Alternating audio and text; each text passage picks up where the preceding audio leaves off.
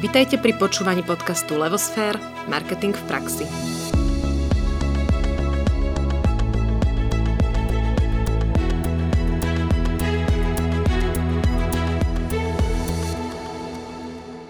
Dobrý deň pri počúvaní pravidelného vzdelávacieho podcastu o marketingu v praxi, ktorý pre vás pripravujeme každý štvrtok. Moje meno je Nadia Kacera a spolu s Ankou Sabolovou by sme radi privítali dnešného hostia, Mareka Didáka, s ktorým sa porozprávame o dnes veľmi potrebnej téme.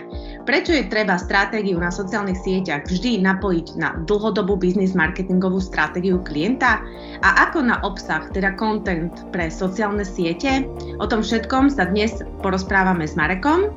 Ahoj Marek, vítaj v našom podcaste. Ahojte, zdravím aj poslucháčov, čaute.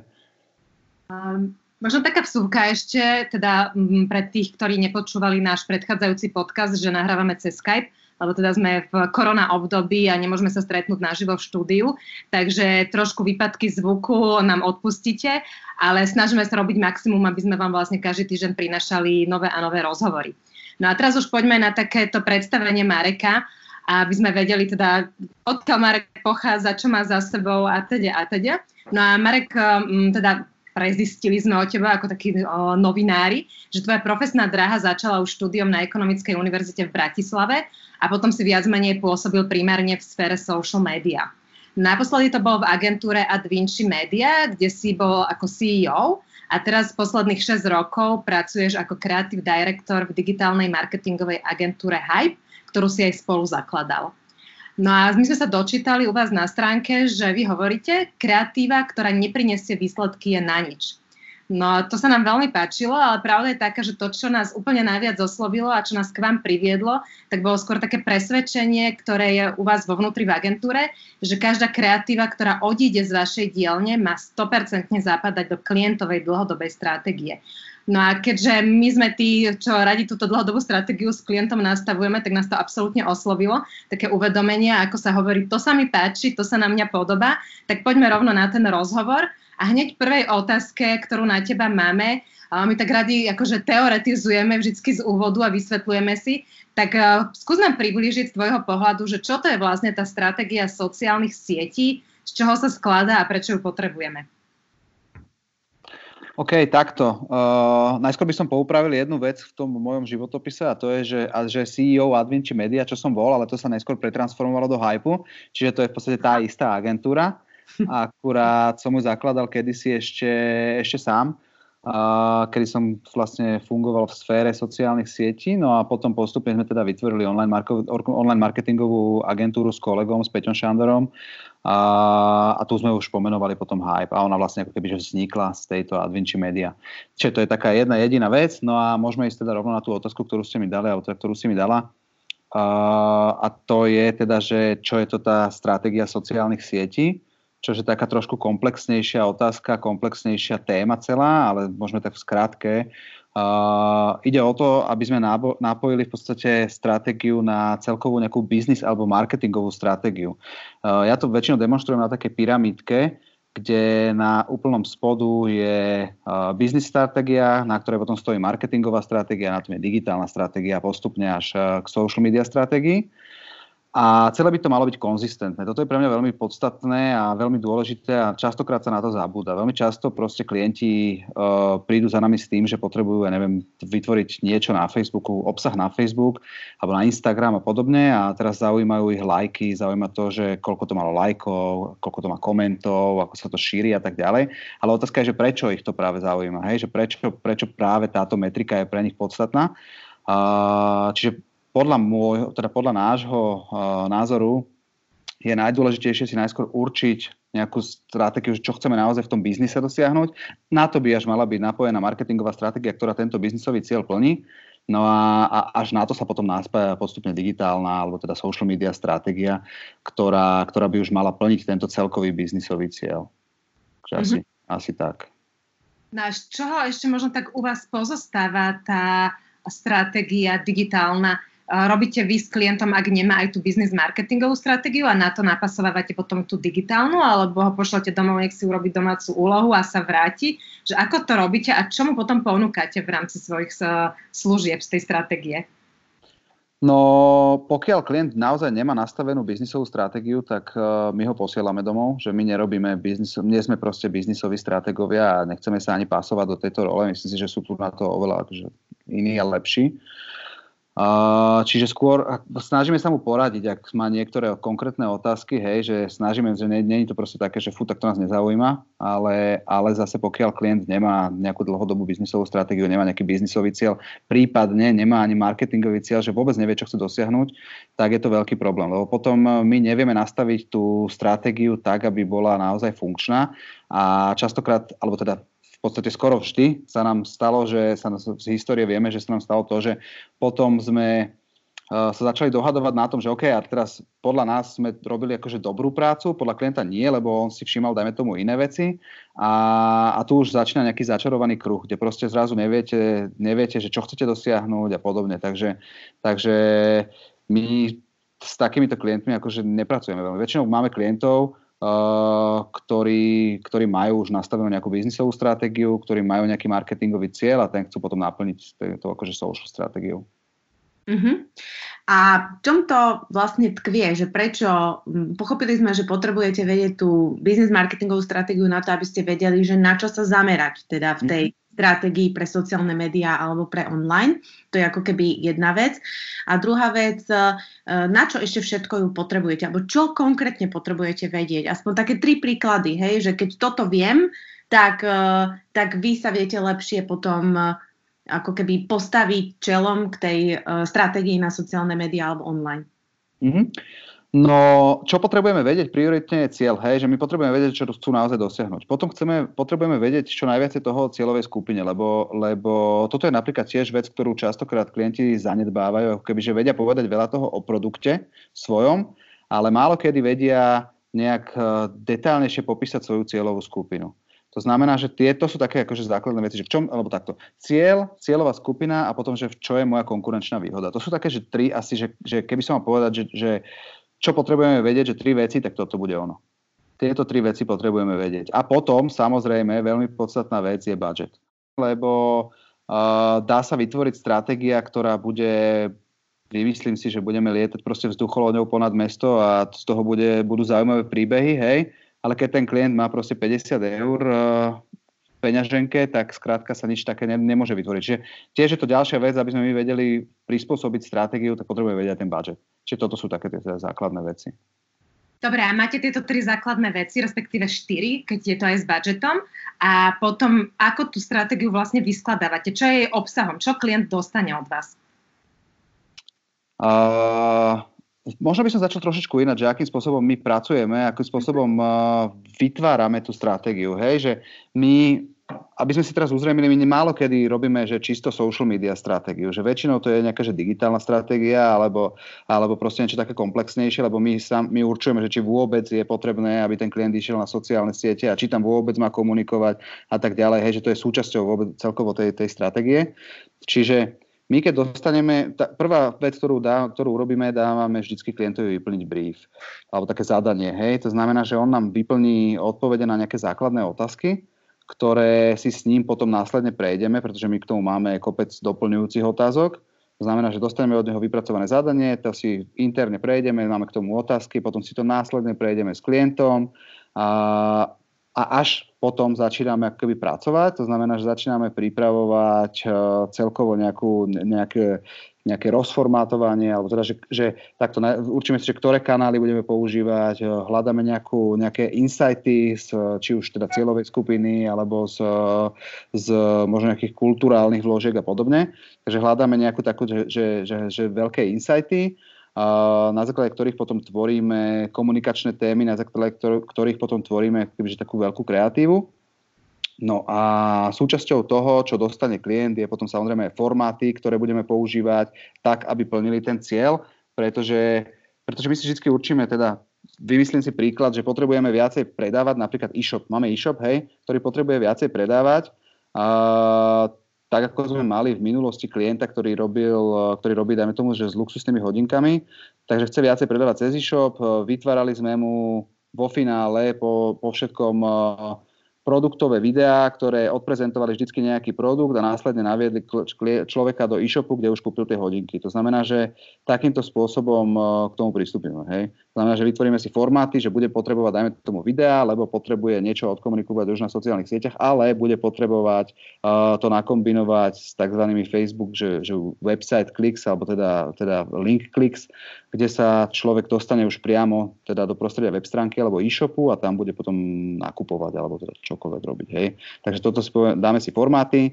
Uh, veľmi dôležitou vecou, ktorú dostane človek, takisto je vizuálna identita, hej, že častokrát klienti nemajú spracovaný nejaký design manuál, alebo aj keď majú spracovaný, nemajú ho prispôsobený na sociálne siete, tak my mu to vytvoríme pretože v dnešnej dobe je veľmi dôležité mať akože aj, aj, aj tú vizualitu nejakým spôsobom konzistentnú uh, a tak ďalej. Čiže toto sú také základné veci, ktoré dostane klient. Ja sa chytím hneď asi dvoch vecí, ktoré si spomenul. Jedna bola tá, že si spomenul, že uh, bol tu klient, ktorý mal luxusné hodinky a chcel viacej predávať cez mm-hmm. e-shop, že to je ako keby biznis cieľ, hej, že to by sme si mohli povedať, že toto zastáva biznis cieľ. Potom si nám teda povedal kreatíva, aká ako keby uh, nasleduje za tým a potom si nám ešte povedalo o vizuálnej identite na sociálnych sieťach. Tak moja prvá otázka je, že biznis cieľ, predávam, chcem predávať viac. Môže byť môj biznis cieľ aj to, že potrebujem zvyšiť znalosť značky? Potrebujem, aby sa o mne viacej vedelo? Alebo čo ešte všetko by mohol byť biznis cieľ? Aby sme naviedli posluchačov na to, že ako majú rozmýšľať nad biznis cieľom, že čo to vlastne je.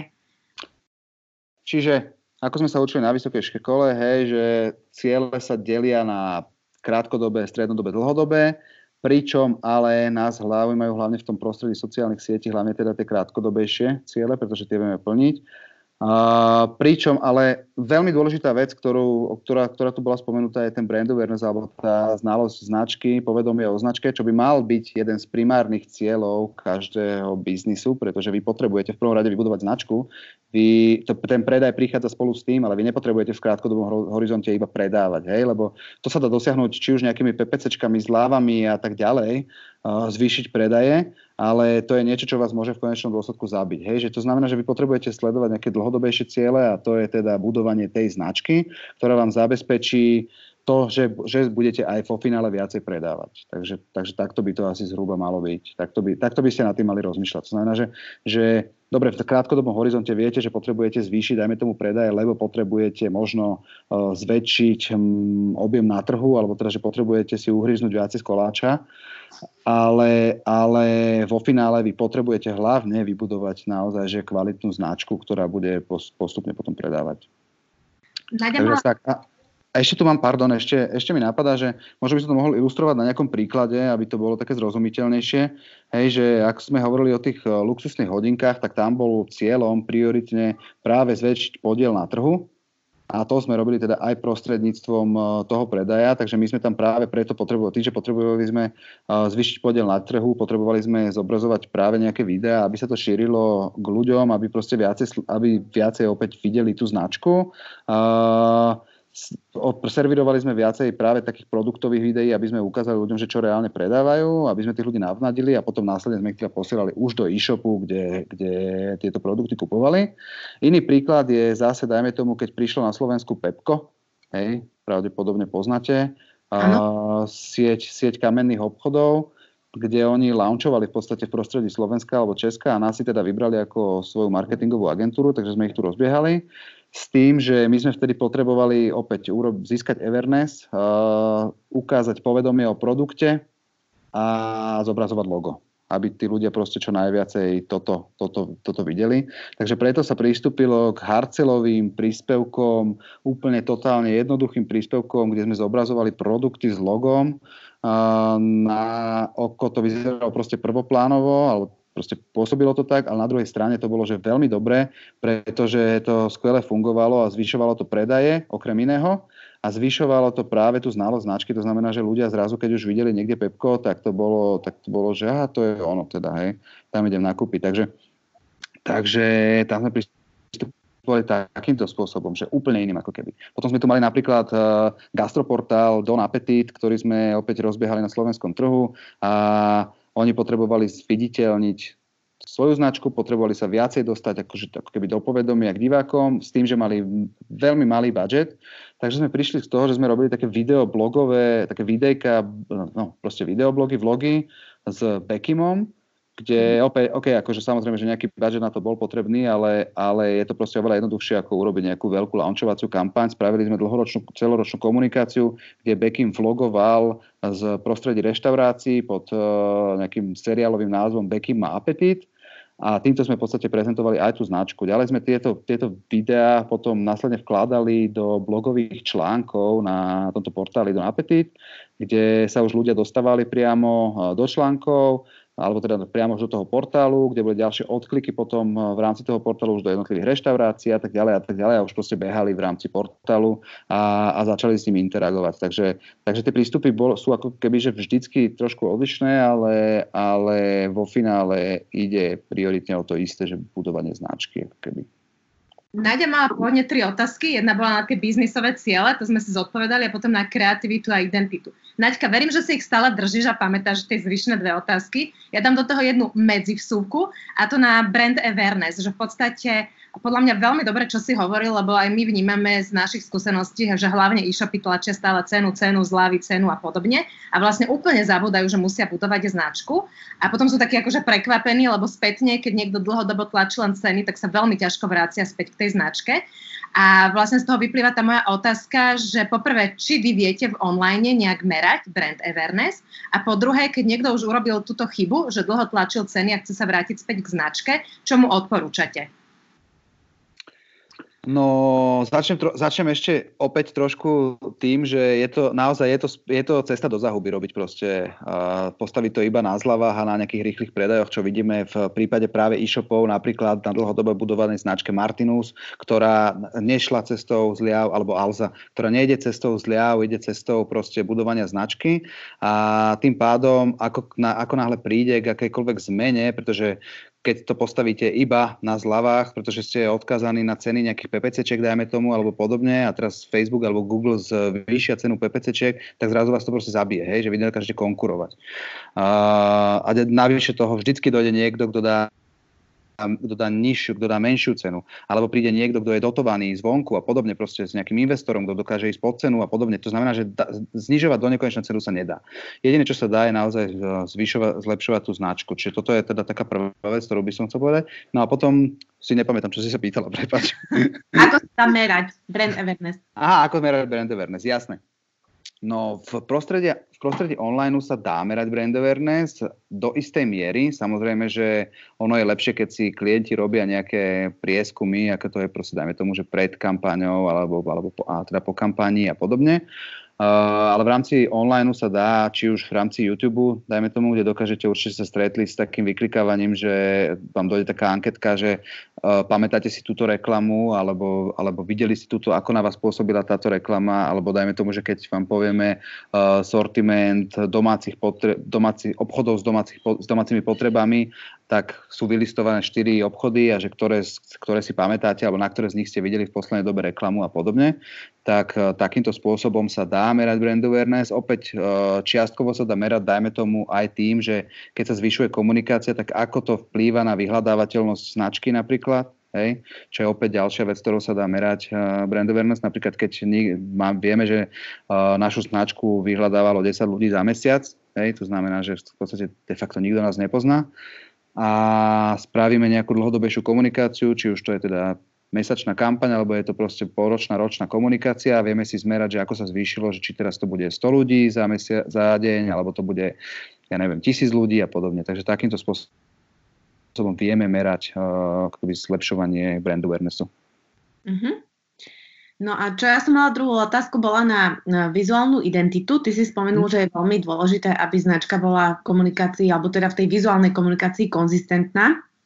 Čo to znamená pre, e, pre teda online? Mám teda, predstavme si, že mám logo, mám slogan, mám nejaké prvky, mám teda nejako uh, definovanú svoju vizuálnu identitu a chcem ísť do online. Uh, mm-hmm. Budem potrebovať nejaké zmeny špeciálne, alebo prečo sa tým zaoberáte? Uh, takže takto. Zna, prioritne si myslím, že značka by mala komunikovať konzistentne celkovo, nielen vizuálne, to znamená, že rovnaký tone of voice, eh, rovnaké hodnoty, rovnaké témy a podobne, to by malo proste ostať zachované. No a v rámci tej vizuality, samozrejme, ak máme nejaké logo, to neznamená, že teraz ho, že ho zmeníme a na, na sociálnych sieťach ho budeme ale skôr nejaké prispôsobenie. Poviem príklad, eh, nejaké filtre možno na fotky. Hej, aby proste človek, keď vidí, lebo treba to vnímať tak, že proste človek dojde na sociálne siete kvôli tomu, aby sa komunikoval so známymi, aby vedel, čo proste robia, dajme tomu jeho priatelia a podobne. A teraz vôbec tam nedojde sledovať značky, hej, že to je možno nejaká malá bublinka marketérov, v ktorej ktorej žijem aj ja teda, že my si ideme sledovať reálne komunikácie značiek, ale ale bežní ľudia to skrátka nerobia, hej, že oni tam dojdú kvôli niečomu úplne inému. Takže, takže je dobré, alebo je vyslovene žiaduce, aby tam bol nejaký color coding, to znamená, že aby tam, boli využíva, aby tam bolo využívanie nejakých konkrétnych farieb, aby tam bolo využívanie nejakého, dajme tomu, rovnakého filtra, čo vidíme v prípade, povedzme, Coca-Coly, ktorá dlhodobo využíva taký retrofilter a proste vy, keď vidíte Coca-Cola príspevky, tak a či už sú to príspevky, alebo je to, dajme tomu, video, spot telke, hej, tak vy viete, že toto je Coca-Cola. Obdobne, dajme tomu veľmi dlho, komunikoval Red Bull tými svojimi kreslenkami, hej, že, že ako náhle sme videli to, či už to bolo v telke, alebo to bolo aj v prostredí sociálnych sietí, videli ste tú vizualitu, videli ste ten vizuál a vedeli ste, že, to je, že proste toto je Red Bull. No a to sú teda dlhodobo budované značky, ktoré majú uh, tieto veci dotiahnuté do absolútnej dokonalosti čo vo väčšine prípadov samozrejme pre tie menšie stredné podniky neplatí, takže my sa im snažíme potom prispôsobovať tú komunikáciu alebo tú vizuálnu identitu tak, aby to fungovalo práve na tých sociálnych sieťach, aby tam mali aspoň naozaj ten základný filter, aby využívali tie svoje farby, aby možno mali nejaké základné templatey, šablóny, ktoré proste využívajú, do ktorých vpasovajú tie príspevky, pretože za tú značku sa netreba hambiť a proste treba ju ukázať. Dobre, a Naďka tam mala tretiu otázku na kreatívu, tak neviem, či to bude tá istá, ktorú položím teraz ja. Ale, a... určite. Určite som ešte povedať, že amen, lebo toto boli veľmi m, mm, pekné slova, ako keby sme počuli samých seba. A veríme, že teda, keď to išlo aj z tvojej strany, a nie je to dohodnuté, že, že viac a viac ľudí to začne vnímať. Tak ja teda prepojím na tú kreatívu, lebo to je v podstate spojená aj s tou identitou. Uh, si hovoril o tom, že tá kreatíva má prinášať výsledky. A otázka je, že vlastne uh, z čoho vychádzate, keď robíte kreatívu a ako meriate, či naozaj tá kreatíva prináša výsledky. Lebo ak máme nejaké kvantitatívne ciele, ktoré sa teda v online sledujú mm-hmm. a dajú sa relatívne ľahko uh, zistiť, ale dá sa na základe nich aj posúdiť tá kreativita? No, kreatívu ako takú, alebo kreativitu ako takú, veľmi ťažko posúdime, že toto je proste uh, to, čo je výkonné. Ono treba si to uvedomiť takto, že každá komunikácia, alebo tá úspešnosť komunikácie sa z, v podstate delí na také dve základné veci. A to je share of voice, to znamená, že to, čo si nakúpim reálne, teda, alebo teda ten podiel hlasu uh, v rámci svojho segmentu. A druhý je, že kreatíva, alebo teda tá odlišnosť, to, ako sa odlišujem, to, ako akoby, že sa, sa vyčlením, uh, som iný a proste zapamätateľný a tak ďalej. No a tieto dve veci, keď sa skombinujú, to znamená, že keď sú kreatívne kampane a majú veľký share of voice, tak to sú tie najlegendárnejšie veci vo väčšine prípadov. Hej? Ale teraz nejaký malý a stredný podnik väčšinou nemá na to, aby si nakupoval share of voice, aby nakupoval proste veľké médiá, aby pretlačil, lebo, lebo viete si predstaviť, že keď povie, nejaký operátor má proste úplne tupú reklamu, hej, v úvodzovkách, a to nie, nechcem teraz akože ich zhadzovať, ale proste má nejakú tupú reklamu skratka a zaplatí si obrovský budget, tak vy to vidíte všade, hraje vám to v hlave a je to úplne jedno, že to je nekreatívne, aj tak to fungovať bude, lebo proste je to, je to vyskakuje to, že úplne odšadial. Lenže, vy nemá, lenže keď ste nejaký malý stredný podnik, pravdepodobne nemáte na to, aby ste, si, aby ste preplatili uh, kon, veľkú konkurenciu a práve vtedy prichádza do hry tá kreatíva. Hej? Takže vy vtedy potrebujete akože fungovať akože veľmi kreatívne. No a a to meranie tej kreatívy potom prichádza ani nie v tom, že, že sa meria kreatíva, ale meria sa celkovo funkčnosť tej komunikácie. Vieme, aké tam je, dajme tomu, budget a vieme, čo chceme za to dosiahnuť. A potom je tam taká vec, že, že e, veľa ľudí si myslí, že, závislo, že komunikácia teda, e, alebo úspešnosť komunikácie závisí len od budžetu. Nie, nie je to pravda, aj keď samozrejme budget je dôležitý faktor, ale niektoré čiastkové veci, vieme napríklad, že koľko nás stal jeden či už je to like, jeden koment, alebo jeden klik na stránku, jedna, jeden predaj a podobne. To znamená, že, že ono to nie je závislé od toho, že koľko do toho nalejeme, ale vieme si to proste rozdeliť, že na jeden, na, na jednotku a tam už to vieme pekne porovnávať aj s tým, že s veľkým budžetom alebo s malým budžetom a podobne. No a samozrejme tá, tá kampaň alebo tá komunikácia kreatívnejšia, tak väčšinou tie výsledky sa dosahujú. A práve preto hovorím, že veľmi ťažko je zmerať to, že či je niečo kreatívne alebo menej kreatívne. Na to sú potom rôzne súťaže, ktoré porovnávajú na tom zlatý klinec a podobne, ktoré sú súťaže kreativity, ale, ale tam už nejde o to funkčnosť. Tam ide prioritne o to, aby to bola proste že naozaj kreatívna, zaujímavá vec. Takže, takže, takže tak. Mhm. Marek, ty si niekoľkokrát a, Anka, dvihla si prsty, chce to? Že čo pokladáš ty od vás za najkreatívnejšiu, najfunkčnejšiu reklamu alebo komunikáciu, akú ste doteraz urobili? No úplne najkreatívnejšiu v histórii pokladám kampaň Som Narcis pre Ligu proti rakovine, kde sme zapojili Adelu a Saif. To bolo úplne na začiatku a na začiatku keby fungovania agentúry, kde, čím nechcem povedať, že vtedy sme nemali kreatívne veci, ale toto proste fungovalo tak, tak perfektne, že, že doteraz to považujem za najúspešnejšiu kampaň. Tam sme zapojili, že Adelu Saifu juniora a teda prišli sme tam akože s influencer marketingom, zapojili sme tam vtedy sa rozbiehajúci na Slovensku Instagram, to bolo v 2016, takže to tu ešte Instagram akože na kampane nejak veľmi nefičal.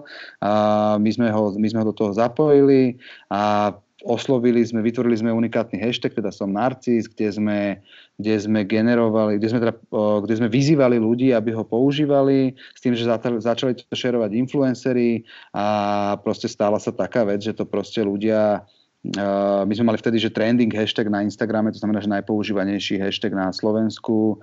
Uh, podarilo sa nám uh, mať akože úplne úžasný, úžasný trafik, úžasný, úžasný reach, to bolo, že vyslovene virálne videá, ale v neposlednom rade, alebo že prečo to bolo funkčné, je kvôli tomu, že to bolo na 20. výročie Dňa narcisov a my sme vtedy vlastne vyzbierali najviacej peňazí v rámci akože celej 20-ročnej histórie Prvá vec a druhá vec je, že nárast onlineovej zbierky, ktorá bola akože po minulé roky predtým, tak nárast onlineovej zbierky bol v tisíckach percent, že my sme to naozaj preklopili do toho, že ľudia začali už aj onlineovo prispievať, čo bolo akože pre nich že, že, že veľmi významné. Takže toto bola úplne že, že number one kampaň ale potom akože aj v takej novodobejšej histórii máme opäť ten Becky má apetit, dajme tomu mal vynikajúce výsledky, pretože to bola kampaň, kde sme išli v podstate skoro za náklady.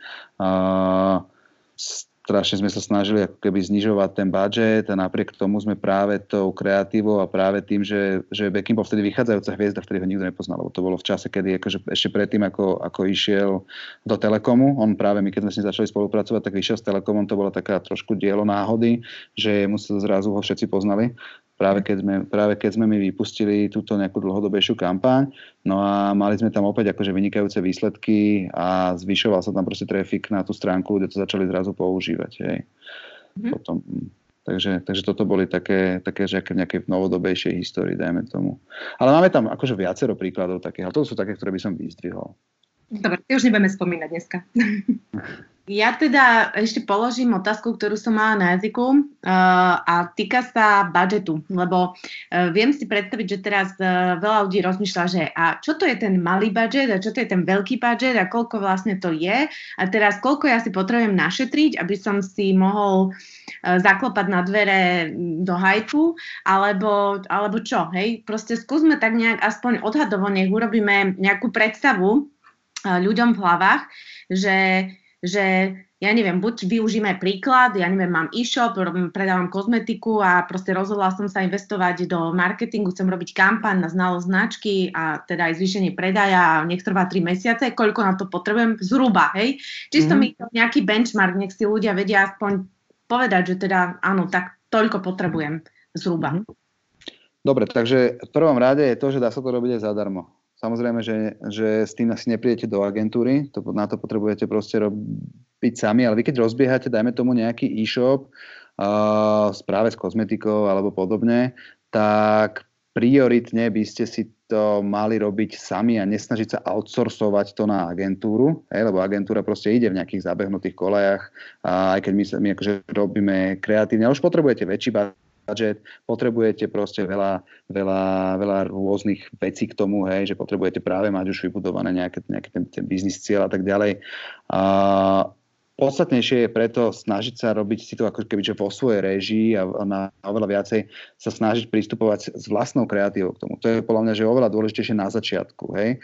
A, lebo pokiaľ chcete ísť do hypu, alebo podľa mňa, že zameraný vyslovene že na stredných a väčších klientov. Takže za nami, keď prídete s tým, že založil som si e-shop a nemám skoro žiadne peniaze, tak my vám, nepo, ja vám viem poradiť, hej, ale nechceme, nechceme, proste máme svoju cieľovú skupinu a, a vieme, s ktorou nám to funguje najlepšie, takže, takže na to sa zameriavame na to sa zameriavame, ale, ale preto hovorím, že naozaj, že dá sa robiť uh, marketing alebo teda tá kreatíva na sociálnych sieťach aj zadarmo. Pričom, pokom, keď už chcete, dajme tomu, že dojsť od hypu, do hypu, tak uh, za nami chodia klienti s tým, že majú aspoň teda pár tisíc eur na komunikáciu mesačne. Mm-hmm. Hej. Takže takto. Ale keď chcete vybudovať značku reálne, tak ešte raz opakujem, že ono sa to dá robiť za úplne minimálne budžety. Len si to musíte robiť vo vlastnej režii a musíte tomu venovať veľa času. Musíte veľa špekulovať hlavne, že akým spôsobom to vybudujem, čo budem, proste, čo budem robiť, čím sa odlišujem a testovať, skúšať. A to je podľa mňa aj základ každého jedného biznisu. Proste toto, keď budete robiť dobre, tak časom dorastiete na to, že budete potrebovať agentúru a potom už ale vy viete, čo vám funguje a tá komunikácia, alebo respektíve tá, tá, tá, tá kampane, tá komunikácia s agentúrou a komunikácia na vonok bude mať úplne, úplne iný level a úplne inak bude fungovať. Ako keď dojdete a celé to outsourcnete, že tak neviem ako, vymyslíte mi to. Mm-hmm. Jasne, lebo keď som začiatočník a si tým prejdem sám, tak chápem niektoré zákonitosti a potom sa mi ľahšie s tou agentúrou rozprávať budem chápať aj agentúru, čo robí. Čiže to dáva úplne logiku, čo hovoríš. A prejdeme tak plynulo ku kontentu, že vlastne uh, základom toho celého na sociálnych médiách je content a skôr, než budeme hovoriť možno v nejakej všeobecnej rovine, tak si povedzme, že čo s kontentom dneska, hej? A dneska tým myslím práve vzhľadom na tú situáciu, kde sa nachádzame, že sme teda väčšina z nás v nejakej karanténe a veľmi veľa firiem zostalo vystrašených, že čo vlastne majú robiť, čo majú komunikovať. Napríklad nám sa ozývajú klienti, že uh, klesla mi čítanosť, nikto na môj web zrazu nechodí, hej, akože väčšina mimo uh, segmentov, ako sú potraviny, drogeria a nejaké iné možno základné hygienické potreby, tak uh, vlastne zostáva taká akože vyšokovaná a vidí, vidí vlastne ako keby nejakú stagnáciu. No a my teda s Naďou tvrdíme, že je lepšie robiť niečo ako vôbec nič, lebo veľa klientov sa splášilo a prestalo robiť čokoľvek. Tak čo odporúčaš ty, že čo vlastne dneska v tejto situácii by mali firmy v online robiť? A ako k tomu celému pristúpiť? No podľa mňa základná chyba, ktorú robí väčšina firiem je, že ako, dojde, ako náhle dojde akákoľvek kríza, tak v prvom rade prestanú komunikovať. Hej, že v prvom rade prestanú dávať peniaze do marketingu a to je podľa mňa, že obrovský problém alebo obro, akože obrovská chyba, ktorá vás naozaj môže zabiť. Uh, nehovorím teraz, že treba vyhadzovať peniaze na nejaké akože luxusné veci v rámci marketingu, že chcel som urobiť nejakú kreatívnu kampaň, tak proste urobíme to za nižší budget a podobne, ale proste presne komunikovať je, je chyba skrátka. A ešte v dnešnej dobe, špeciálne keď sú ľudia zavretí a sú na internete zavesení, že skoro non-stop, tak vy tam máte obrovitánsky priestor, preto aby ste, sa, aby ste sa ako značka k ním priblížili. Je jasné, že pokiaľ máte nejaký luxusný tovar, dajme tomu predávate, ktorý ľudia v dnešnej dobe skrátka nekupujú, ani v najbližšej dobe nebudú kupovať, tak sa nezameriavajte na to, aby ste teraz e, predávali, ale snažte sa či už urobiť aj v rámci toho luxusného tovaru, komunikovať niečo, čo možno bude predajné aj v tejto dobe, a, alebo potom sa zameriavať na, opäť na nejaké dlhodobejšie budovanie značky, hej, že snažiť sa proste s tým klientom komunikovať, snažiť sa mu, snažiť sa mu um, proste s ním, s ním utužovať vzťah a proste budovať s ním lojalitu. Možno za nejaké znížené peniaze, za nejakých akože znížených budžetov, to je absolútne logické, ale, ale neprestávajte komunikovať, proste komunikujte. Ten priestor je teraz, teraz obrovský a väčšina z nás má aj čas, takže dokážeme, takže vieme práve teraz vytvoriť tie kreatívne veci. Áno. Uh, ja sa opýtam ešte k tomu kontentu, lebo mnohí ani nevedia predstaviť, že čo to vlastne ten kontent je. Vedia, že je to obsah, teda niekto si predstaví, ja neviem, napísaný článok ako blog, niekto si predstaví posty na Facebook, niekto si predstaví, neviem, čokoľvek. Uh, že čo to vlastne ten kontent je, ako čo všetko by to mohlo byť a zároveň uh, keď, ja neviem, si predstavím, že by som bola čo nejaký stavebný portál a um, oslovím agentúru, aby mi pripravovala content, že ako sa s tým agentúra ako keby vysporiada, lebo to sa často, dos, tieto otázky pýtajú aj nás, že ako vie agentúra urobiť uh, content pre stavebný portál, hej? Máte tam nejakého stavbára, alebo ako to funguje, hej? Že toto by sme chceli trošku vedieť. Teraz si mi trošku sekla v poslednej časti otázky, takže nie som si istý, či som počul, ale, ale myslím, že, že na tú prvú časť aspoň viem odpovedať. Po, po ten stavebný portál som počul v pohode, takže, takže čo je to content, prvá vec? Content je všetko, čo dávame v podstate na internet. To znamená, že či už sú to videá, či sú to fotky, či sú to statusy, či sú to textové články, obrázky a proste súťaže, nejaké možno e-booky, alebo teda pdf zavesené a podobne, tak to všetko je content. Mm-hmm. Uh, alebo obsah, ktorý potom môžeme komunikovať. No a ako budeme tvoriť, ako vieme tvoriť obsah pre stavebný portál alebo čokoľvek takto, akože nazvime to, že nesexy, hej, lebo samozrejme, že jednoduchšie sa komunikuje niečo, čo je nejaké fashion, dajme tomu, alebo, alebo proste FMCG a podobne.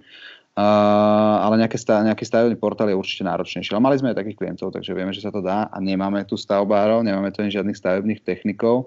Pokiaľ sú to vyslovene, že uh, takéto témy, ktoré by sme v agentúre nevedeli tvoriť, lebo sú vysoko špecifické alebo potrebujeme k tomu nejakú technické, nejaké technické znalosti a podobne, tak my oslovujeme mm, klienta, a buď to robíme, a teraz robíme to dvomi spôsobmi. Buď klient e, vytvára ten obsah, že nám on ako keby že napíše niečo a my to potom upraceme a vytvárame z toho už taký čiastkový obsah, že dajme tomu, že on vytvorí teraz zo pár článkov a my na základe toho potom buď ten článok upracujeme, alebo to spracujeme do videa, alebo to proste spracujeme do rôznych grafík a podobne.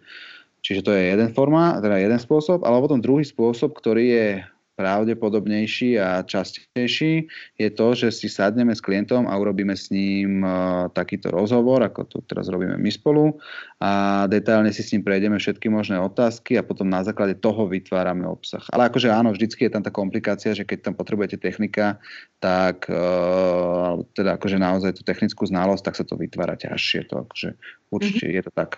Mm-hmm. No, dobre, a ešte možno predposledná otázka predtým, než ideme úplne že do finále. Uh, z pohľadu toho kontentu, v podstate Nadia aj na to trošku tak ako keby nač- to, to tak trochu aj načrtla, že kde všade vlastne ten content v online používate, lebo ľudia si presne predstavia ten blog, sociálne siete, ale napríklad ten content sa využíva aj v PPCčkách, využíva sa neviem, v metadatách, neviem čom ďalšom. Čiže ako keby vieme si priblížiť, ja neviem, že 5 vecí základných, kde jednoducho musíme ten content mať a kde musí byť ten content, že 100%? Mm, to si asi nevieme, pravdu povedať. nedá, sa, nedá sa to špecifikovať. Je to veľmi všeobecná otázka, lebo, lebo pre každého je ten komunikačný kanál iný. Poviem, že web stránka napríklad. Hej, podľa mňa akože je dô, dobre mať web stránku, ale sú špecifické prípady nejakých Instagramových shopov, ktoré proste nemajú vôbec web stránku a tým pádom tam nepotrebujú mať content, aj keď podľa mňa to nie je úplne správne, pretože vo finále, keď Instagram zmení nejaké pravidla hry, tak, tak uh, tieto, tieto shopy budú krachovať. Ale takže web stránka je nejaká taká prvá vec. No a potom uh, prostredí možno nejaký blog, ktorý je tiež častokrát súčasťou web stránky. Samozrejme, že áno, nejaké PPC reklamy, tam tie sú tiež vo väčšine prípadov dobre, pretože práve prostredníctvom PPC reklam doručujeme náš obsah e, klientom a a tak ďalej a tak ďalej. Hej, dajme tomu, že keď máme, lebo ono, tie PPC reklamy si treba, ono sa to, je to veľmi ťažké odčleniť totižto dajme tomu, že máme nejaký príspevok na sociálnych sieťach, ale keď ho podporíme reklamou, už je z toho zrazu PPC reklama. Hej? Mm. Takže ťažké povedať, že, ťažko povedať, že túto treba mať obsah a túto netreba mať obsah, alebo túto treba mať 100% obsah a túto možno nie. Že skôr, skôr treba proste alebo áno, viem, ako by som na to odpovedal asi najlepšie a to je tak, že treba mať obsah tam, kde je vaša cieľová skupina. Hej, že tam, kde sa nachádza cieľová skupina, tam musíte mať ten obsah skrátka. Áno, tak by sa to dalo zúžiť. A ten obsah by teda v tom najlepšom eh, prípade mal byť konzistentný, čiže stále by sme sa mali točiť okolo nejakého nášho positioningu alebo teda odkazu, ktorý chceme tomu spotrebiteľovi dať. Amen, presne tak. Amen. Dneska sa iba modlíme. Ale tak je to taký špeciálny mod, keďže všetci sme takto, jak sme. Zavretí, hej. Povedz mi ešte, kde sa ty akurát nachádzaš, lebo v podstate my s tebou komunikujeme cez Skype a video a vidíme za tebou krásnu drevenicu. Či čo to je? Aj to dosť seká, že dneska ten eh, rozhovor je taký usekaný, tak nám to všetci odpustíte. Tak Mark, kde sa nachádzaš? Urob nám trošku náladu. No to je taká zákerná otázka trošku teraz, keď som hovoril, že sme všetci zatvorení, lebo ja som na chate v slovenskom raju uprostred lesa, takže to nie je až také tragické pre mňa.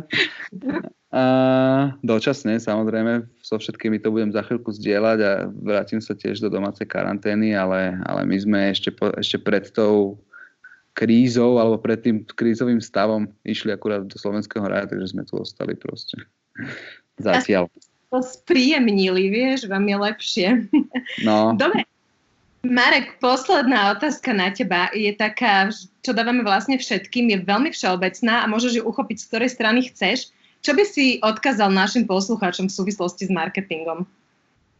Špekulujte a testujte. To sú dve základné veci. Hej, že špekulujte, snažte sa dojsť na to, že akým spôsobom čo urobiť lepšie, pretože nikto to za vás neurobí, urobte, musíte to proste spraviť sami a najviac vyhrávajú tí, ktorí proste neprestávajú špekulovať. A vo finále marketing uh, najlepší, najlepší marketéri vedia dobre používať sedliacký rozum. Hej, že žiadne tabulky, žiadne štatistiky, žiadne best practices. Všetko toto vám vie pomôcť, ale proste sedliacký rozum a špekulovanie. No a ďalšia vec je testovanie. Na to ľudia častokrát zabúdajú, lebo proste si urobia nejakú presne že dlhodobú stratégiu a podobne a potom sa jej skrátka držia úplne ako kliešť, ale to tak nemá byť. Vy naozaj musíte testovať, čo vám funguje a čo vám nefunguje, pretože v tom online máte veľmi rýchly feedback, veľmi rýchlo dokážete uh, zistiť, že čo vám, čo vám čo, čo vám vyšlo a čo vám nevyšlo. Takže dokážete aj veľmi rýchlo testovať a veľmi flexibilne reagovať. Takže toto robte, tieto dve základné veci a malo by to fungovať celkom dobre podľa mňa.